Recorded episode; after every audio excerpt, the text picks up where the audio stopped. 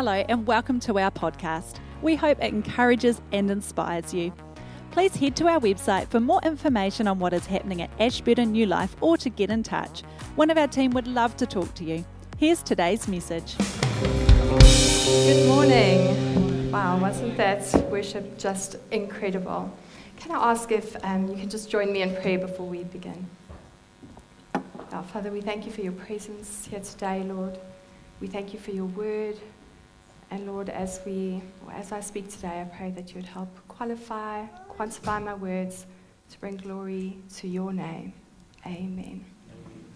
Right, so I am Nikki or Nicola, depending on how official things are between us. And I've been married to Clive for nearly 20 years this year.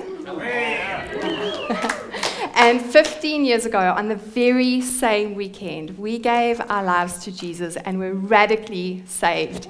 And wow, that's been the best decision we've ever made for ourselves, um, for our marriage, and certainly for our family. So we've got three beautiful girls Sarah, Megan, and Stacey. And three and a half years ago, we moved from South Africa to make New Zealand our home.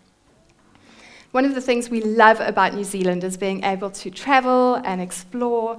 And this past Christmas, we decided to take a last minute trip over to the West Coast. We had never been there before. And so our search on Airbnb, um, there wasn't a lot um, given the time of year. But uh, we managed to find a, a rustic little holiday home that had once been an old school. So this school had been built in the 50s and serviced the community for many years, and it eventually closed at the end of the 80s. Um, and then the property was left unoccupied, abandoned, and completely neglected for 20 years. Over that time, one of the school's first students, uh, who just had so many happy childhood memories there, saw that the property was up for sale, and so he decided to buy it back with the dream of restoring it and having it as a holiday home for his children and his grandchildren. Now, I don't have an um, actual historical picture of the schoolhouse, but I can imagine that after all this time, it would have looked a little something like this. The owner told me that blackberries had completely taken over the lawn, and ivy plants had enveloped the water tank. Mounds of dirt had covered the school tennis courts, and a tree had been left to grow wild through the veranda floor, breaking structure and foundation on its way. The owners lived in another district, and so you can imagine coming in every now and again to try restore and repair. It's taken them a number of years. Probably wonder, wondering why I'm telling you this story, our little holiday story. But if you are new here or you missed last week, we are going through a series called Parables. And uh, today we're going to be looking at the parable of the empty house. This is taken from Matthew 12, 43 to 45, and we'll have a read. When an impure spirit comes out of a person, it goes through arid places, seeking rest, and does not find it. Then it says, I will return to the house I left. When it arrives, it finds the house unoccupied, swept clean, and put in order. Then it goes out and takes with it seven other spirits more wicked than itself, and they go in and live there. And the final condition of that person is worse than the first. This is how it will be with this wicked generation. So, parables are picture stories spoken by Jesus to the hearer in the presence of others. And this particular parable was aimed at the religious Pharisees. So, a Pharisee is a, a Jewish group of holy men who were strictly, who strictly observed the laws of the Old Testament to the letter. The New Testament, however, depicts these um, Pharisees as opponents of Jesus and the early Christians. And so, a couple of verses back in Matthew from our parable, we read that Jesus had been performing heaps of miracles and deliverances and healings, and the Pharisees were observing because they knew that only one who had authority could do this. So, they accused Jesus of working for the prince of demons. Jesus responds and asks, Why would a kingdom divide itself? Why would I be working for the prince of demons by casting out demons? You see, the Pharisee did not want to admit or believe that Jesus had full authority, that he was, in fact, the Son of God, and that the kingdom of heaven had come. So let's have a look at what our empty house represents in this parable. Well, the house is our Pharisee, the human being, who was like a house swept clean and put in order. But despite their religious laws and traditions, they didn't believe that Jesus was the Messiah. And so they were not filled with the Spirit, which left them empty, a house unoccupied. Jesus points out their emptiness further in Matthew, where he says, Woe to you, scribes and Pharisees, hypocrites, for you are like whitewashed tombs, which indeed appear beautiful outwardly, but inside are full of dead men's bones and all uncleanness. Even so, you also outwardly appear righteous to men, but inside you are full of hypocrisy and lawlessness. You see, we were not made to be empty beings. God created us to be indwelt by something other than ourselves. We were created by God to be filled with His Holy Spirit. And if that hasn't been allowed to happen, well, then that void will be filled with something or someone else. So, what about the impure spirits and its more wicked friends?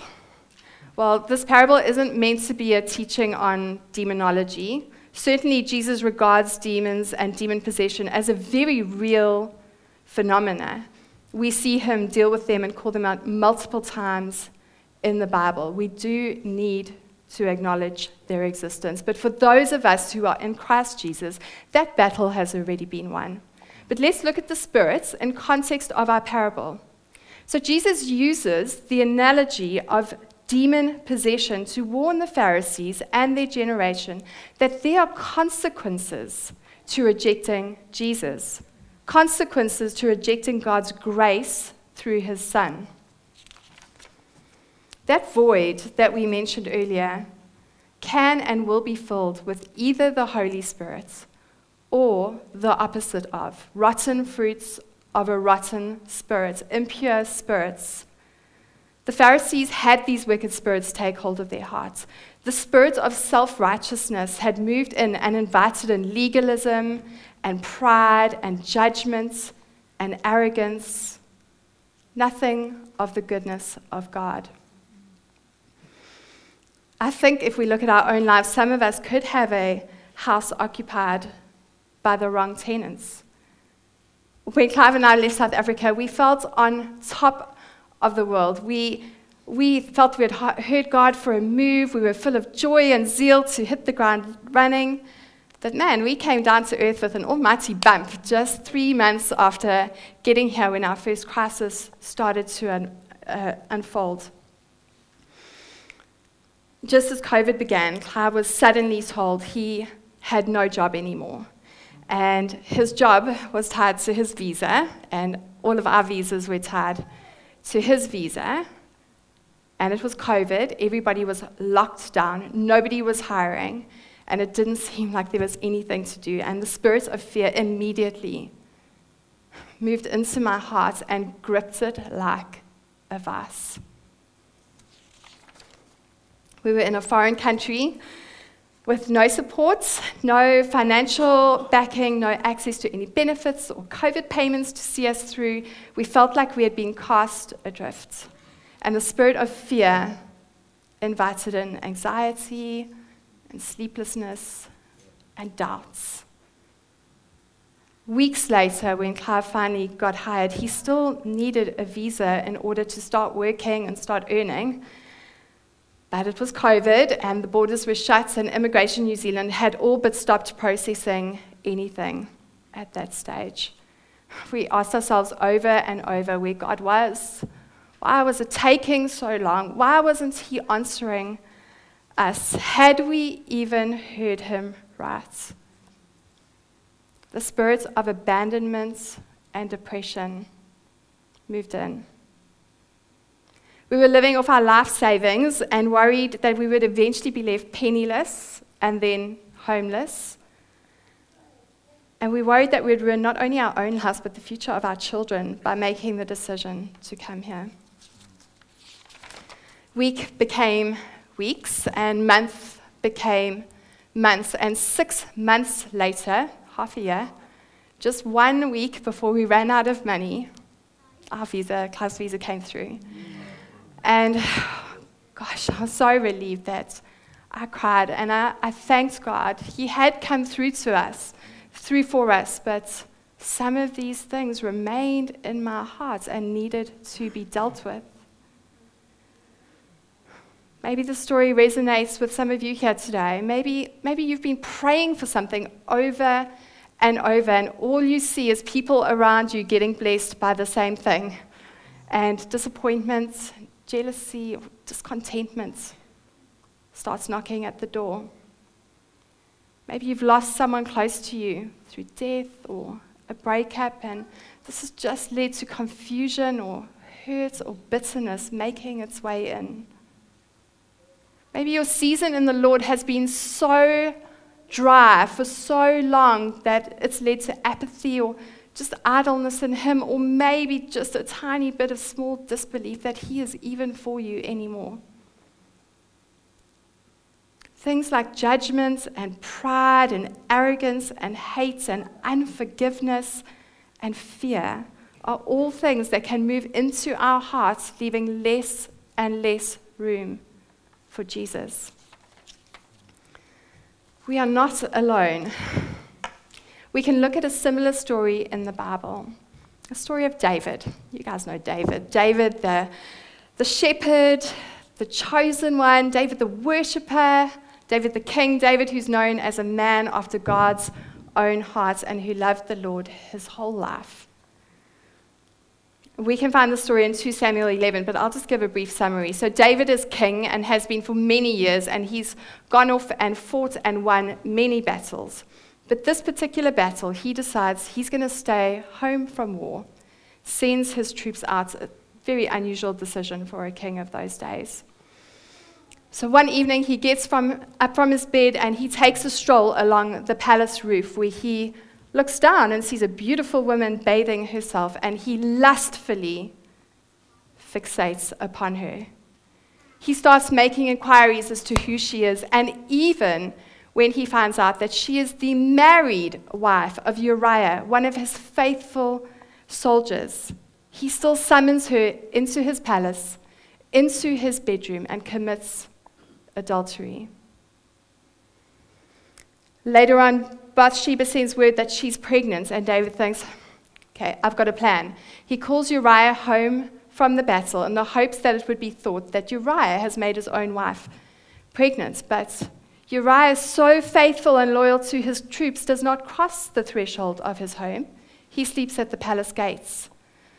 David has to think quickly for another plan. He insists that Uriah stays for another day, wines him, dines him, makes him drunk in the hopes that he'll run into his wife's arms. But again, Uriah, too faithful and loyal, sleeps at the palace gates.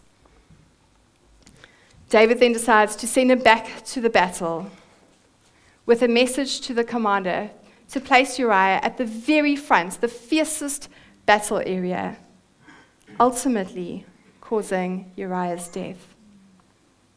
We can see a little parallel in our stories here because our parable says a wicked spirit will round up even more wicked spirits to take root in our hearts. But for David, the spirit of lust had moved in, and with it invited adultery, cunning, lies, and murder. The fall of David really is one of the saddest accounts in Scripture shows us the terrible consequences of inviting sin in and how easily it can happen. David was a great sinner, a human like the rest of us, but he truly was a man after God's own heart. And deep down, under his sinful desires, was a man who just wanted to do God's will. He sinned greatly, but he also repented greatly, and God was kind and gracious to him. And if God can forgive David, well, then there's hope for us.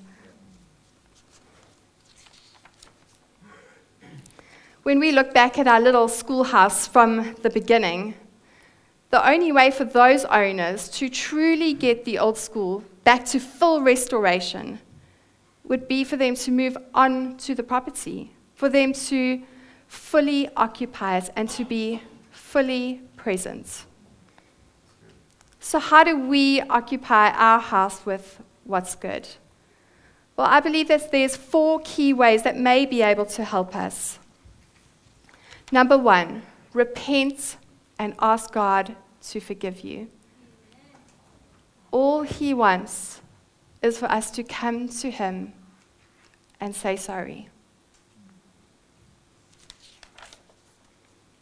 Number two, spend time in His presence. You see, like that schoolhouse, it's not just a one time cleanup, hoping that the weeds and decay and the dirt won't come back in again. Same for us. We can't just clean up our act once and leave it there. We can't just meet Jesus once and leave it there.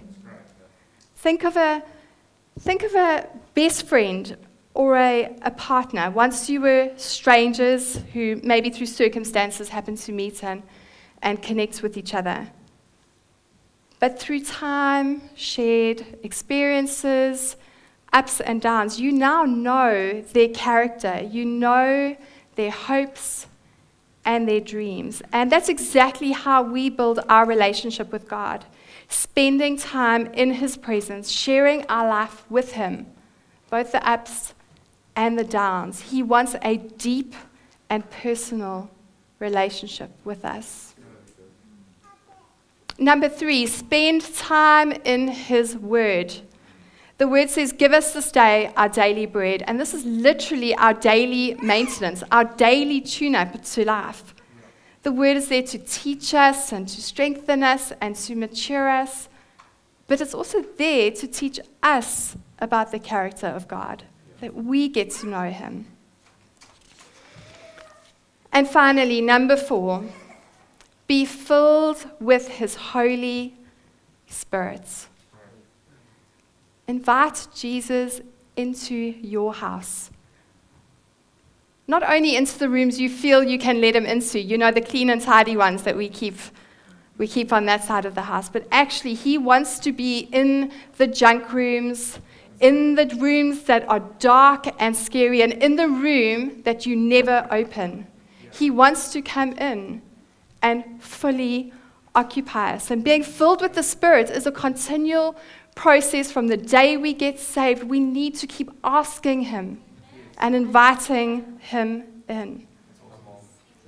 Jono, can I please ask you to come up on keys?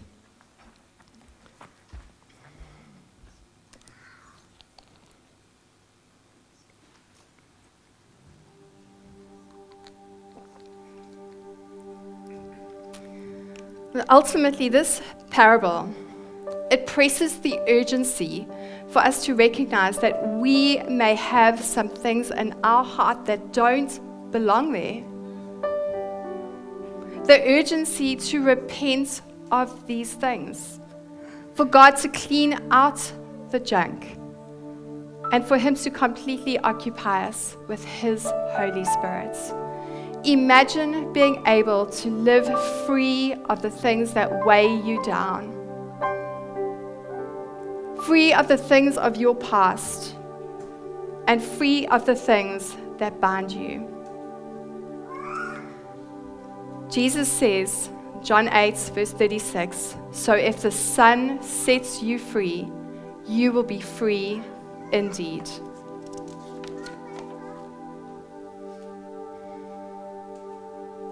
I would love for us to take a moment to digest what this could mean for us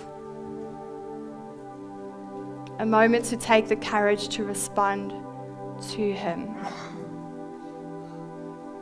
I believe that there could be two groups of people here today. The first I believe this for was maybe for people like me. You love the Lord, but through circumstances, you've invited or allowed some things to come in to your heart. Maybe you didn't even notice. Maybe you weren't even watching, but you know God wants us to just repent and hand this over to Him. The struggles, the ugly, the unmentionables, He wants it all. He sees you, He knows you, He knows what's going on. At the end of the service, we're going to make time for some ministry, and we would love for you to come up. We'd love to pray for you, to encourage you, and just to walk with you through this season. The second group I believe this message is for is for those who have not yet met Jesus. Perhaps the story of the empty house resonates with you. You see, there's a hole in our lives that can only be filled with Jesus. Nothing else will satisfy. Jesus not only cleans out the junk, but he wipes our slate clean. And he brings victory and a hope to our lives.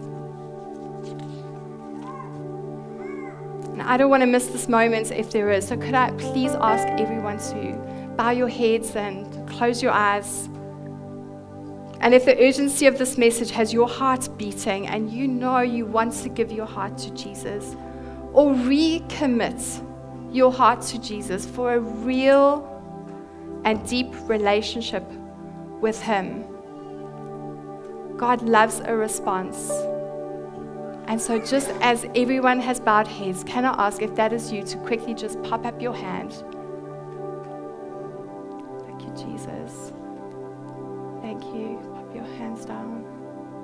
Oh, thank you, Lord. I'm just going to give a few more moments. God loves, oh, He just loves it when we turn our hearts towards Him and invite Him in.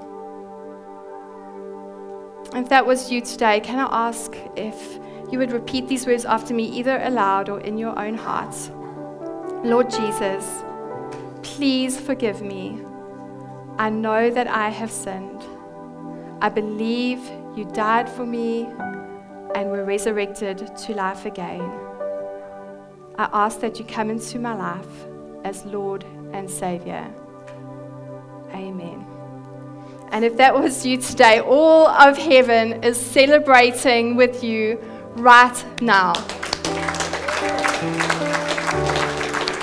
Can I encourage you that you tell someone of your decision or come up now and we would love to pray for you. I'm just going to close in prayer and then if that was any anybody today who would love to come to the front, we've got a team just waiting to pray for you. It would be a huge privilege. So Father, thank you for your presence. Thank you for Jesus making a way to you. Thank you for your Holy Spirit. And thank you for freedom. Amen.